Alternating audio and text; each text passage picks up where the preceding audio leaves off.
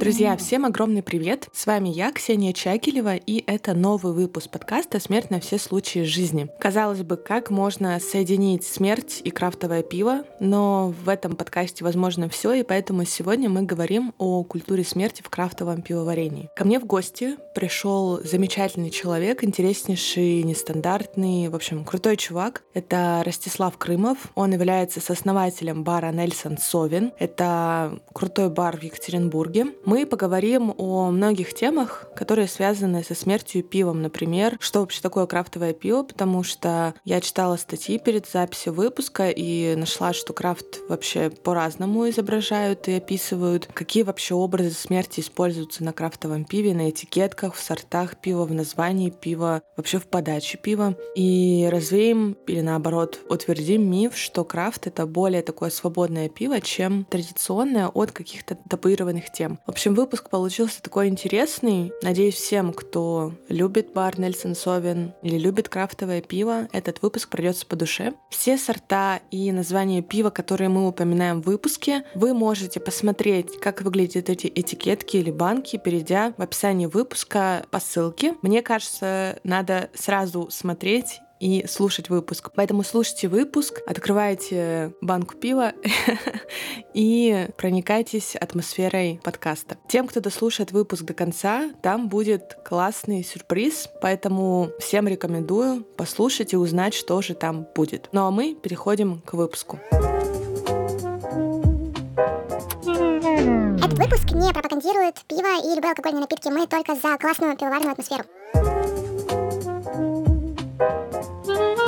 Ростислав, привет! Мы сегодня записываем классный, необычный, вообще нестандартный, мне кажется, и для тебя выпуск про культуру смерти в крафтовом пивоварении. Расскажи немножко о себе, расскажи о немного баре Nelson Sauvin, потому что нас слушают не только жители Екатеринбурга, но и других городов и стран. Я Ростислав Крымов, сооснователь бара Nelson Sauvin и арт-директор бара. Все, что касается музыкальных мероприятий, СММ, фестиваля музыкального «Серафим», который мы делаем, немного дизайн и различные коллаборации, которые мы делаем с пивоварнями, другими барами. Я сам диджею, привил, в общем, в Екатеринбурге культуру, казалось бы, неуместной и экспериментальной электронной музыки в барах. И она сейчас играет, в общем-то, везде. В большей степени как бы интересуюсь барно-музыкальной культурой города. Ну, такой разносторонний человек, получается. Да, на самом деле, односторонний. Так или иначе, это все крутится вокруг пивных баров, и из них рождается что-то больше. Например, там Nelson сейчас это еще выставочное пространство, то есть мы делаем выставки молодых художников. Прикольно, что из этого вырастает что-то больше. Круто, но, надеюсь, и наш подкаст тоже вырастет в нечто большее. Да, супер. Да, вам тоже даст это какое-то подспорье для размышления, может быть. Мы говорим сегодня о крафтовом пиве, и, наверное, для такого небольшого ликбеза, да, кратко расскажи вообще об истории этого понятия. Я тоже познакомилась со статьями о крафтовом пиве, а, в принципе, о теме сегодняшнего выпуска. И у меня сложилось впечатление, что, в принципе, нет определения как такового устоявшегося, что такое крафтовое пиво. Расскажи немножко, как ты, в принципе, это все понимаешь, какое у тебя вообще представление об этом, чтобы немножко нас в это все погрузить. Крафт для меня — это исключительно как тег. Сейчас не люблю расшифровки этого понятия как авторское пиво и прочее. То есть крафтовое пиво — это, по сути, редизайн всего уже придуманного, классического и забытого, мертвого стилистически пива. Это творческо-исследовательский путь, который прошли родоначальники крафта, то есть США, вспоминая различные забытые, мертвые стили пива. Лейпцигские сорта пива, когда Лейпциг еще был Липсия, про культ смерти в пивоварении.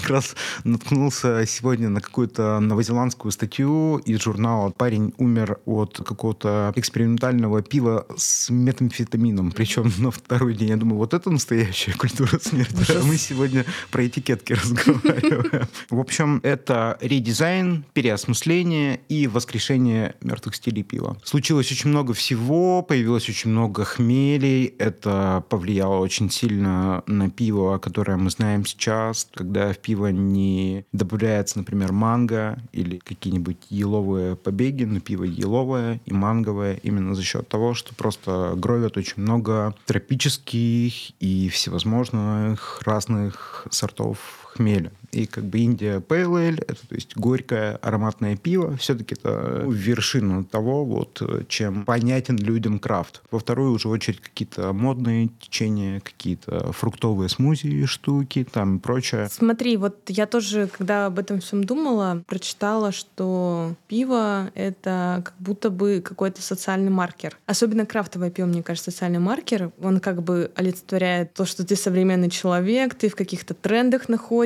еще ты в бары ходишь, крафтовые пьешь это пиво. Ну, может быть, сейчас это уже отошло. Год 15-10, скорее всего. Это 10-е вот годы. С 14-го, с 15-го года это активно влилось. Крафтовые бары стали третьим местом, когда еще и третьих мест особо не было. Ну, то есть я имею в виду места, которые формируют городское комьюнити. То есть видишь книжку по урбанистике у человека где видишь? Видишь его в метро, человека, который заинтересовал тебя внешним видом, видишь в барбершопе. Я недавно смотрел австрийский хоррор, такой экспериментальный, называется «Порог маскировки», где чувак говорит: «На днях ко мне заходил друг гей и принес пиноколаду Гозе». Вот это хипстер. Я смотрю, там банка, я понимаю, ого, там типа неплохо. Так, это значит, что у нас тут Гозе. Конвертация как бы рецепта известного коктейля в пиво с кокосовой стружкой, обжаренной на роме, скорее всего, ананасовый сок там и все такое. Это появляется в фильме, и это говорит чувак, маньяк, психопат, у которого тинитус, это психическое расстройство, патологический звон в ушах, вот, который там всех потом убивает. И я понимаю, ага, вот уже меточка, то есть как бы чувак понимает, да, о чем идет речь и кого он этим заинтересует. В фильме так специфически достаточно, то есть заинтересовать кого-то тем, что здесь как бы вот Гозе, вот такой вот ход. Но вот о чем я хотел сказать, о том, что изначально и до сих пор люди называют это пивом для хипстеров, но для меня в 2023 году, как и 5, и 7, и 10 лет назад, эта классификация вызывает некоторое недоумение. Для меня хипстеры — это другое совсем, это там люди, которые слушали какую-то совсем как бы непонятную музыку в Штатах, а выглядели так, что их нельзя было идентифицировать. Как бы у нас это, понятно, это 2014 год, это образ как бы мужика-лесоруба с бородой, в очках Ray-Ban, узкие штаны, Levi's. Клетчатая рубашка. Да, именно так, да. Вот это были хипстеры, слушали Falls, а на ЖЖ писали топы альбомов за 2014 год. Тут картина ясна. Конечно же, эти люди открыли первыми двери тех крафтовых баров, которые открылись в России. Естественно, это был социальный маркер. Сейчас этого нет абсолютно. Сейчас скорее зумер. Что такое зумер? Социальный маркер. Это энергетики. Они вообще как бы не пьют там типа пива, потому что алкоголь — депрессант. Взрослые дядьки-айтишники ходят пить Imperial Stout. Вот сейчас вот так. И это очень сдвинулось как социальный маркер. А что касается социополитической темы, да, здесь как бы пиво работало и все еще работает. Итальянцы Дель Дукаты есть такие. Их сейчас в Россию не возят. Там. Это анархо-коммунистское большое комьюнити в Италии. Вот. И, например, есть москвичи заговор. Это панк и антифа комьюнити. Это не только Россия, это страны Балтики, Штаты. То есть у них очень много как бы друзей, и это сильная, очень вовлеченная, лояльная комьюнити. Да, и в принципе ваш бар — это тоже, по сути, комьюнити. То есть да, ты видишь, как бы расширение функций, получается, происходит. Ну, наверное, это не связано с крафтовым баром. В принципе, что у вас там, говоришь, экскурсии, выставки, в принципе, встретиться с друзьями, там, какой-нибудь концерт собраться. Такая особенность, в общем, вот таких вот мест. Да, смотри, тут, скорее всего, мы говорили про социальный маркер. Я бы сказал, короче, что сейчас это не код культурный, а это код причастности. Ты видишь в метро, короче, человека с книжкой Пелевина, там, знаешь, когда-то давно. Понятно же, как бы, что этот чувак с тобой на одной волне. Но Пелевина читает, значит, не все так плохо. Но сейчас как будто бы возвращается еще такая тема, что совсем молодые ребята считают, короче, это задротством. И не только из-за того, что у них нет денег ходить как бы в бар, да, где пивко стоит 350 рублей. Не совсем. Просто они как бы не понимают, зачем это делать, и снова формируют такой как бы норм-кор опять, но по-новому. Дешевое пиво пива, какие-то обычные вещи, и это тоже прикольно. То есть я, короче, скорее вижу за этим какой-то новый культурный код, нежели за ребятами в крафтовом баре, которые сейчас вообще все разные. Ну вот здесь, если тоже говорить о пиве, у него было много мифологических, это сакральных функций. То есть я читала, что не только в нашей там Древней Руси, но и в других странах пиво использовали на поминках, например, ну в каких-то таких погребальных, в общем, обрядах. Если говорить уже о теме смерти какой-то. Еще то, что, например, черное какое-нибудь пиво — это какой-то символ земли, например, а земля — это уже темнота и подземелье какое-то, вот что-то такое. Да, конечно, есть очень много теорий на самом деле происхождения пива, и все это находилось в каких-то мертвых землях, мертвых для нынешнего обывателя, который не знаком с этой культурой, но она для него вся является мифологической, шаманской. Это теория шумерского возникновения пива. Это грют. Стиль пива грют, изначально средневековый, то есть который перешел и в наше время, он был создан как раз-таки в то время, когда, так скажем, пиво было оккультным напитком, потому что не было хмеля, хмель это было очень дорого, какие-то простые люди его не пили, и пиво варили со всяческими травами и растениями, которые собирали еще и в определенное время и в разных там участках леса, которые назывались как жабий круг,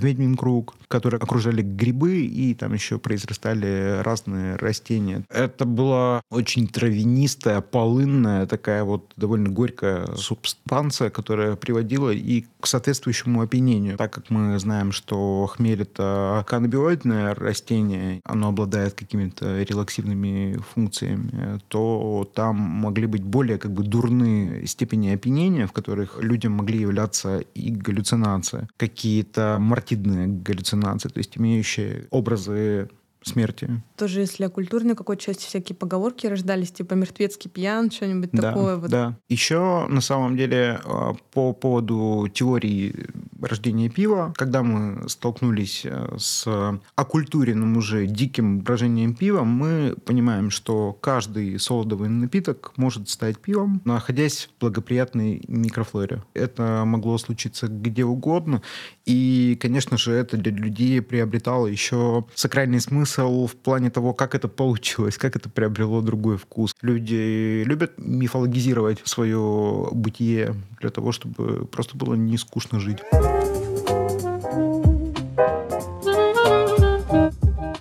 Давай тогда уже больше поговорим о теме выпуска. Смотри, такой вопрос. Когда вообще люди начали на этикетках, в названии напитков, именно крафтового пива, какие-то использовать символы смерти? Я сейчас говорю и о надписях каких-нибудь названий марок пива, и о каких-нибудь символах.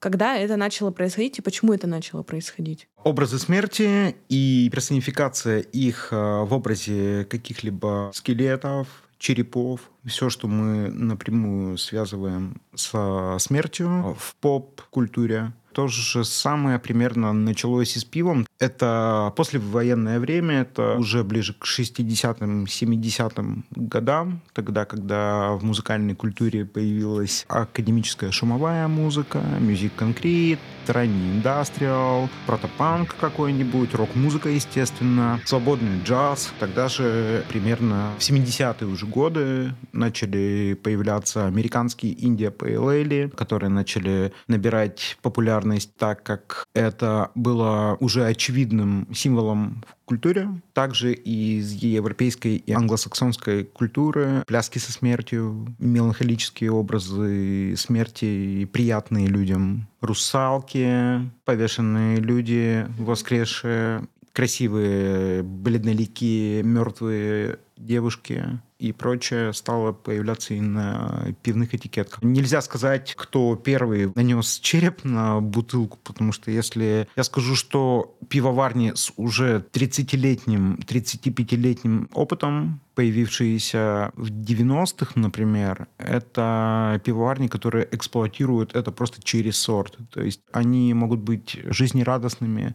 Это может быть пивоварня из Калифорнии, но у них через раз просто мелькает там, среди серф-темы всей Death by Coconut, там, смерть от удара кокосовым орехом по голове, Death Before Disco и прочее. Вот тема смерти и образ черепа, он уже очень давно основательно в этой культуре, и очень сложно себе представить только абстрактные этикетки или представить себе солнечные этикетки. То есть ты всегда понимаешь, что как бы здесь обязательно должны быть зомби, обязательно должны быть вампиры, отрубленная голова, паук. Все это никуда не уходит. А какой вообще смысл вкладывают вот те же самые пиво варни, которые вот такие вот названия придумывают? Ну, здесь еще все связано с тем, что, например, там тот же Техас граничит с Мексикой, где культ смерти, праздник смерти, да. Плюс еще это южная готика, это южный рок, всевозможные dead country и не самый веселый блюз, даже местами мартиальный как бы блюз и прочее.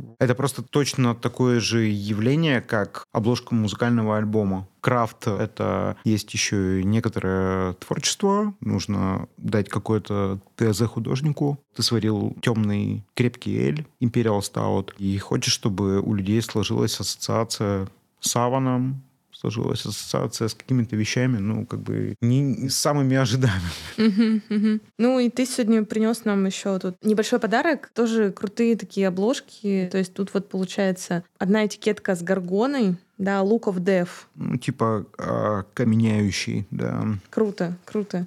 И у тебя еще какое? Дистраст. Здесь вот два ангелочка, и они находятся на таких около тотенкопов, черепах, вот, сидят. Это, короче, коллаборация с культурой, это какой-то стритвайр бренд. Бигвилыч, они из Краснодара, это вообще солнечный город, солнечная деревня, в которой, в общем-то, не приветствуются такие вот штуки, но как бы вот... Ну вот, слушай, интересно, как бы вот ты когда принес эти банки, я такая смотрю на них, но у меня не вызывает каких-то негативных эмоций. То есть это просто красивые этикетки, их даже приятно в руки взять, например. Но это какой-то, наверное, уже другой уровень дизайна, другой уровень, в принципе, понимания, уже осмысления этого всего. Да, просто мы вот, например, говорили про российский пивоварник, который просто использует какую-то, скорее, олдскул тату-символику на банках, не демонизирует, в общем, свое пиво. А очень много европейских и американских пивоварников, которые демонизируют свое пиво. Так, вот давай об этом. Что значит демонизирует? На самом деле, примеров таких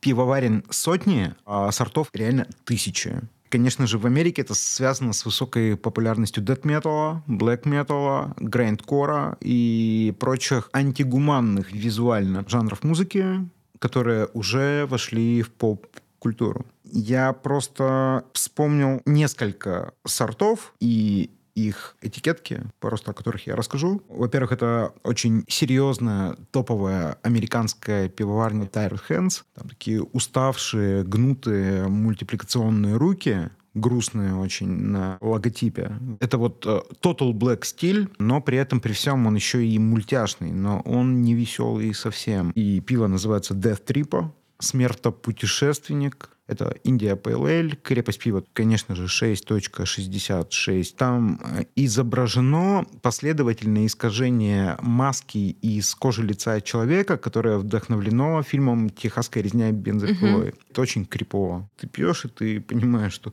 немного больная тема. А это вот топовая американская пивоварня. Далее это Three Floyds. Есть чуваки, у которых пиво называется Permanent Funeral, постоянные похороны, сваренный сорт вместо с экстремальной грандкор группой Peak Destroyer. Там изображен череп волка трехглазый. Два глаза вытекли, один еще на месте, и череп пронзают паучьи лапы, как бы, и это все проткнуто ножом, вот, и все, на самом деле, очень круто нарисовано. Это абсолютно отталкивающий рисунок. Вообще любые мохнатые конечности насекомых в использовании продуктов питания и напитков — это априори неправильно. Никто не любит мух, тараканов, пауков. Но они специально это сделали, да, по-любому. Да, и пиво тем самым выглядит привлекательно. И ты понимаешь, это же ненормально. И тебе это нравится, потому что это ненормально. Вот и все. И самый неочевидный, но самый для меня пугающий — это сорт пива «Семь дверей к смерти». Это детективная мелодрама 1944 года, американская. Это пивоварня True из Денвера. Вот у них абсолютно все. Это даже уже не замогильное, это подмогильный стиль. Очень популярные ребята. И все эти ребята, они занимаются еще чем? Они делают металлические фесты. Выглядит очень стильно и в то же время, как бы абсолютно пугающим. Мы сейчас говорим о том, как принимает это еще и обыватель. В Штатах это очень развито. Здесь, конечно, предложат такую этикетку. Ты дизайнеру скажешь, я хочу человека с отрубленными ногами, потому что асимметрия — это клево. Ну, тебе просто удалят из чата, и все. Вот, а там это окей. Я еще, кстати, находила один классный пример. Я не помню, честно говоря, название сорта. Там, в общем, получается тоже какое-то суперкрепкое пиво. Его этикетка, по-моему, пиво как бы вложено в шкуру убитых животных, что-то такое. Да, это брюдок. Это типа животные, сбитые на дорогах. Они делали из них чучело, и в чучело засовывали бутылку. Если эти чучела еще живы, то они стоят просто очень много денег. Ну это же тоже вообще какой-то вызов. Ты засовываешь бутылку, по сути дела, внутрь мертвого животного. Но эти чуваки, они, кстати говоря, стали законодателями, и причем последними. После них никто не стал заморачиваться. У них есть пиво Sink the Bismarck. Они его выдержали на глубине подводной лодки затонувшей. Но это скорее коммерческий арт-панк. Мы вот совсем не говорили про Россию. Тут я вспомню то, что у нас недавно Нельсон, в общем, сделал коллаборацию. Мы любим очень сидра. Им сделали коллаборацию с Токсовской сидрерией. Это Ленинградская область. И с местными ребятами «Октябрь». Я назвал Сидор Рык, R-H-Y-K, Рык. Показалось, что будет очень прикольно сделать для него Dungeon Synth, Black Metal, такую темную подземную упаковку с классической подземной тварью по типу Вервольф. И как бы он там есть, да. Попросили любителя таких изображений, татуировщика Севу Стекольщука, который, кстати, здесь неподалеку работает, Винкит Брейн. Он очень любит стилизовать свои рисунки под кассетные обложки таких групп, и он с удовольствием нарисовал нам такую штуку. Там, в общем, шрифт нарисован вручную из костей животного, называется «Рык», и там от первого лица ты с палицей в руке встречаешь монстра, оборотня. Это пример такой коммерчески удобный для нас, потому что я же как бы из Нельсона. Вот. А, конечно же, в первую очередь приходят в голову хиты, бесконечно повторяющиеся сорта от законодателей, наверное, все-таки крафтового, маркетингового дизайна в России. В свое время. Это AF Brew, это пиво Redrum, опять же, которое отсылает нас к кубриковскому сиянию. Мы видим слово murder, наоборот. Вспоминается от них еще лоботомия, конечно же. Чуваки называют свой флагманский сорт Imperial Stout, и сейчас и фестиваль лоботомия. И зимняя меланхолия. Очень петербургское название такое. Там буква О как петля. Удушающая насмерть. Чисто по-питерски, вот. Да, получилось. Да. То есть зимняя меланхолия — это такой Imperial Porter с корицей и ванилью. Вот. Крепкий и удушающий. Не знаю, сталкивался с реакцией людей. Если мы не говорим, о американском рынке, где, как ты сказала, что для всех это, в принципе, нормально, у нас как это вообще? Люди приходят, что они говорят? Это кстати, вопрос, над которым я думал, когда сюда бежал. Под снегом уже. Вчера было плюс 15, а сегодня уже снег. И как раз-таки я подумал о том, чего люди ждут и воспринимают, как они относятся к черепам, к смерти и к прочему. И я подумал, черепа на самом деле и в панк-подвале грайндкоровом, и черепа на Бали. Там татуировки черепов, потому что я был в Мексике, я знаю, что смерть — это не страшно, потому что смерть — это детокс сознания. Ты встречаешь совершенно милого человека, который увлечен обычными вещами. Ему, например, нравится просто визуально бараньи черепа, лакированные, висят в комнате. Я не думаю, что это как раз-таки маркер такого чего-то, что, у него, пиво с черепом, я на свидание с ним не пойду. Все свое время мы имеем с культурой смерти так или иначе. В мультипликационных фильмах абсолютно везде. Но когда мы видим такие примеры, о которых сказал я, это не для всех. С снятой с лица кожей, как бы человек подумает еще, купить такое пиво или нет. И скажет, ну это какой-то больной чувак это рисовал. Но смотри, как-то можно провести какую-то связь между крепкостью напитка, например, и образов. Да, но не для того, чтобы показать, что это пиво для брутальных ребят, а для того, чтобы сделать более брутальными себя. Потому что пивоварни — это гики. Ребята, которые занимаются зимой лыжным спортом, в остальное время сидят за компом. Это не мрачные, брутальные мужики, которые выступают за что-то радикальное. Поэтому пивоварне нужна легенда, какой-то имидж. Это привлекает людей. Точно так же, как привлекает людей там, группа Joy Division. Это естественно. И поэтому это работа над имиджем. Какие еще есть образы вот в этих этикетках? Что еще можешь привести помимо черепов? Может быть, есть что-нибудь еще интересное? Я вот вспомнил как раз-таки о такой вещи. Есть бельгийская пивоварня, называется Ля Корне. Вот, Ля Корне, но у них полное название называется «Рог повешенных». Оно посвящено одному событию середины 17 века, когда восточноевропейские солдаты очутились в Орденах как в незнакомой для себя местности и приняли жителей деревень, которые от страха двинули к лесу. Лес назывался Лир. И они всех до одного перебили жителей этих деревень, приняв их за французов, и повесили их на деревьях. Эта пивоварня, она практически масс-маркетная. И на каждой бутылке изображены повешенные мультипликационные призраки, как Каспер. Но они все висят в петле на деревьях. Это просто классический бельгийский доступный сегмент пива, обычный, который можно встретить в обычном супермаркете. Он не хочет тебе демонстрировать какую-то авангардную сторону смерти там, или какие-то еще вещи. Это такая как бы типа полулегенда. И, например, есть еще и из деревеньки Сой бельгийской тоже пивоварня «Фантом». Они тоже эксплуатируют на обложке такого около касперского призрака. Они похожи. Вот это интересно, да, действительно.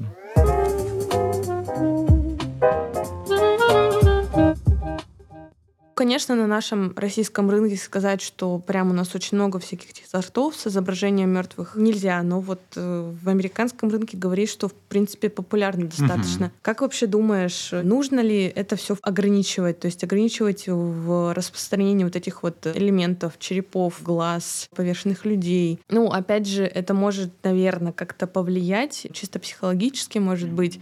Что думаешь? Да, я просто думаю о том, что в любом случае такие вещи так или иначе привлекают людей с мартидо-психической энергией. Той психической энергии, которая появляется впоследствии сопереживания каким-то вещам, которые приводят к смерти. Я не думаю, что это катализатор энергии насилия и жестокости. Как мы знаем, самые миролюбивые люди выбирают хорроры, к примеру, выбирают там death metal, выбирают документальный сериал «Лики смерти», выбирают фильм «Некромантик». Я думаю, что на самом деле есть штуки, которые я бы ограничил просто из-за того, что мне они кажутся кринжовыми. Но это, к примеру, когда сжатой рукой апельсин похож на женский половой орган. Короче, беспонтовый русский сексплотейшн. Вот. А то, что мы видим на этикетках, где петля, тебе не обязательно в нее лезть. Короче, это не то пиво, которое приведет тебя к убийству соседа из-за спора. Я не считаю, что это необходимо ограничивать. Различные BDSM какие-то штуки, которые так или иначе появляются в пиве. Это беспонтовый уже маркетинг, такой русский, просто бизнес. Типа как, когда я был школьником, были зажигалки, там девчонки в купальниках стояли, и ты облизываешь, короче, их, и они из-за влаги купальники пропадают. Вот это примерно то же самое. У меня была идея, которую надо бы ограничить. У меня была идея, я смотрел на вот эти все, короче, этикетки, я думал, сделаем-ка мы пиво империальное, Imperial Stout с персиковой кожурой, типа срезанная кожа. А это было еще в то время. Вторая волна популярности Тиндера была. Я нашел сайт. Там чисто фотки. Там чисто в лесу уже после того, как кого-то обнаружили мертвым, там просто фотка, которая сделана сотрудниками, пакет или бодибэк, или черный какой-то мешок с останками. Я просто подумал сделать коллаж, там разные вот эти вот фотки ЧБ, там пакет, там пакет, там пакет, и назвать просто пиво Black Tinder. Ну типа черный Тиндер. Ужас. После свидания, с которого не возвращаются, короче. И мне говорят, да, нормально. Вот. Не приняли, да, вот так? Ну нет. Жестко. Да. Нет, но это же вызывает на эмоции. Круто. Маркетинг, который вызывает на эмоции, это, мне кажется, прям классно. Конечно, это породит и негативные установки. Но... Да, но мы не можем рассуждать, как те или иные изображения влияют, например, на то, что парень дома изобьет девчонку. Да, конечно, нет. Мы не знаем вот этого. Поэтому и ограничивать мы не можем, и поддержать, как бы, я тоже не могу. Еще читала, что, в принципе, крафт — это более какое-то свободное пиво, чем, ну, классическое, да, например, пиво. И, соответственно, оно используют вот такие вот изображения, потому что на классическом пиве, ну что там, там толстые какие-то мужики, например, ну вот там 3 толстяка. А тут тебе островок свободы за 500 рублей. Да, ну конечно дороже, но... Да, здесь ты увидишь и попробуешь то, чего не попробуешь в магазине, да. Это так и работает. Если рассуждать вот об этом с точки зрения смелости, конечно, здесь есть то, чего не увидишь в пятерочки. Пятерочки такое не возьмут. Ну, смотри, элементарно. Есть Бланш де Брюссель, там, да, с писающим мальчиком, который стал фонтаном, поливающим растения всех дач, как бы, на Кубани. Сейчас попробуй, да, вот, зарелизишь пиво с писающим мальчиком и поедешь сразу. Не знаю, можно воспринимать это как арт-хаус. И там есть секс, и там есть боевые действия какие-нибудь. Все-таки мы возвращаемся к тому, что типа я курю Винстон, а я курю Чапман. Все-таки вот мы приходим к тому, что это маркер. Но это интересная штука, то есть если рассматривать крафт-пиво не с точки зрения как напитка, а с точки зрения какого-то вот такого социального явления, что ли, которое продолжает, по сути, сейчас развиваться. Наверное, его можно назвать каким-то таким менее табуированным напитком. Я согласен с этой гипотезой в том плане, что когда мы говорим об обыденности, мы имеем дело не с микропивоварнями, мы имеем дело с заводами, у которых не меняется вкус пива, не меняется качество пива, и они выпускают сотни тысяч миллионы литров в год. Это люди, для которых цвет банки и шрифт как бы определяют всю математику экономическую. Тут не до экспериментов. Еще возник вопрос. Тут тоже есть какая-то связь между, например, вкусом? Да. Что касается, например, российского крафтового пивоварения, то только лишь тогда, когда человек врубается. То есть человек может... Ну как работают крафтовые пивоварни здесь? То есть я нанимаю дизайнера, к примеру, и прошу его сделать 3 варианта этикетки за 5000 рублей. Он мне делает 3 варианта этикетки, я выбираю один, и даже исходники 2 остальных у него не беру, но я их потом использую для 2 последующих сортов пива, просто увеличив в нейронке, к примеру, этикетку. Тут как бы не человек делает концепцию сорта, ведь там какое-нибудь американское пиво Dark Lord с сургучом в красивой бутылке, которая потом стоит в подвале, покрывается паутиной и становится еще привлекательнее от этого. Здесь никто не думает как бы о таких вещах. Чтобы сделать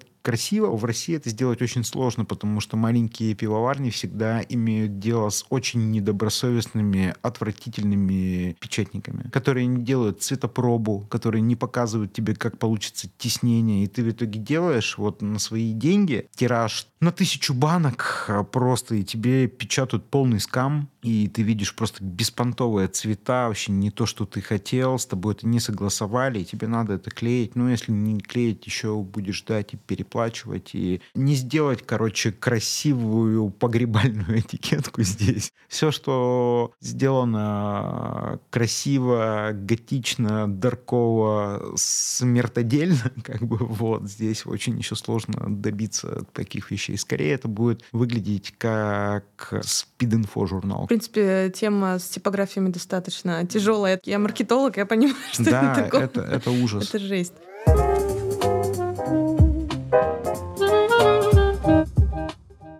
Мы тут сделали мед с уральской жимолостью. Некрепкий, но очень интенсивный, насыщенный мед такого рубинового цвета. И он выглядит как какой-то эликсир. Мы его делали с оренбуржцами «Степи ветер». Я придумал такую этикетку. Как бы мы хотели использовать какую-то текстуру камней, самоцветов, уральская жимолость, бажовские места, карьеры каменные. Вот. И мы взяли такой глубокий-глубокий синий ночной каменный цвет. И на нем я золотом хотел написать, короче, жизнь. Но жизнь балабановская. Очень красиво, но ты понимаешь, что когда ты видишь вот эту вот золотую жизнь, то ты понимаешь, что, скорее всего, это мертвая вода в бутылке. Понимаешь, что что-то здесь, короче, немножко не то, что это такой сфинкс, короче, который показывает тебе как бы одно или спрашивает тебя одно, а ответ совсем другой. И опять же про типографию. Мы сделали эту бутылку с дизайнером, все очень клево. 2 недели я решал вопросы с дизайнером. В итоге это слово «жизнь».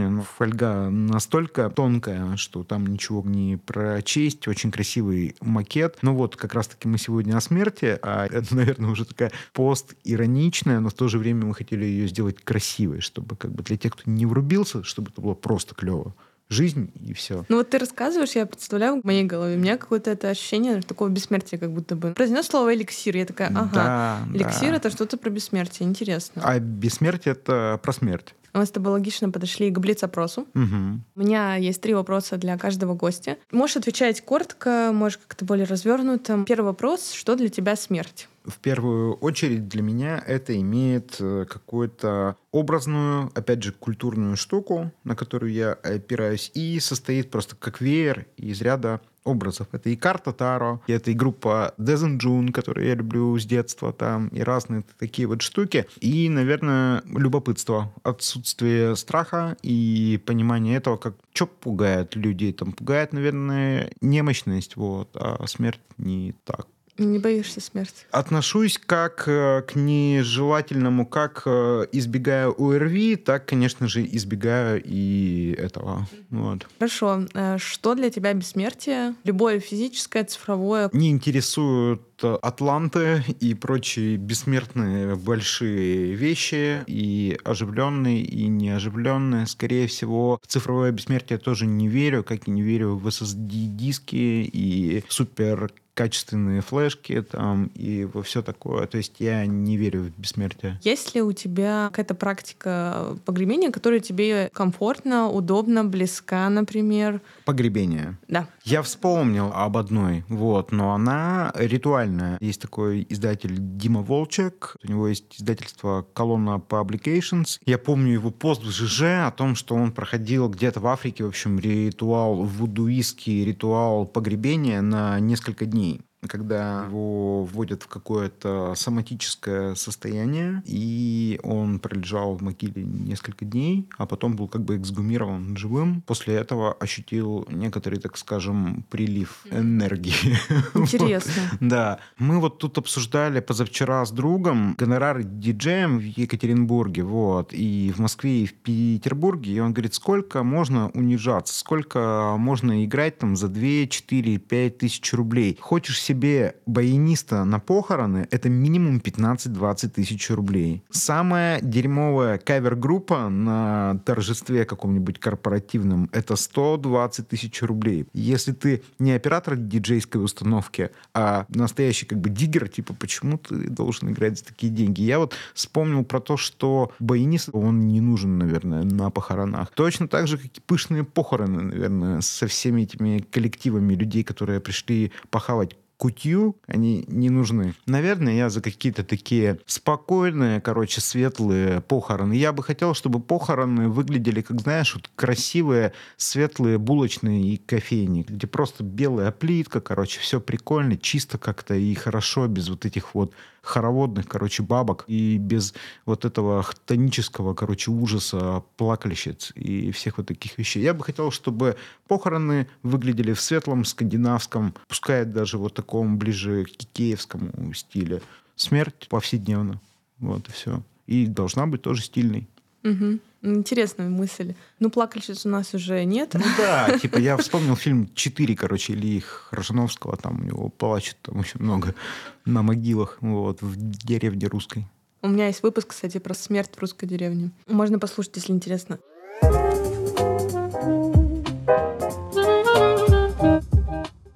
Уважаемые слушатели подкаста, у меня для вас есть тут небольшой подгон от Nelson Sauvin. Они предлагают специальное предложение, и Ростислав сейчас расскажет, что это за такой сюрприз. Для тех, кто слушал сегодняшний подкаст, мы придумали простой промокод, который даст максимальнейшую скидку в баре на покупку любого пива. Назовем его Death 30. Вот, любой товар в баре вы можете получить, будь то фасованное пиво с черепами или пиво с розовыми фламинго. Вы можете купить со скидкой 30%, посидеть в баре, привести друзей, заплатить за всех. Подписывайтесь на наш телеграм-канал Nelson Sauvin Bar. Я оставлю его еще и написанным, чтобы было понятно. Да, все ссылки и название промокода тоже будет в описании выпуска. Пейте пиво и слушайте выпуск подкаста и приходите в Nelson Sauvin. Все, спасибо тебе большое. Спасибо.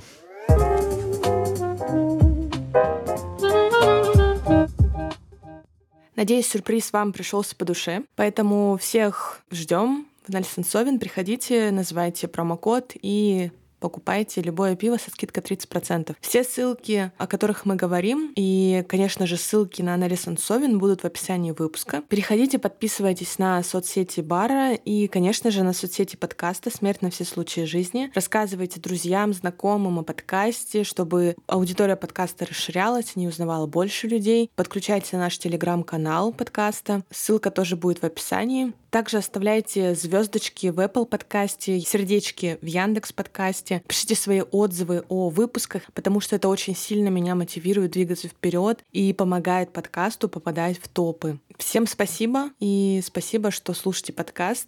Всем пока.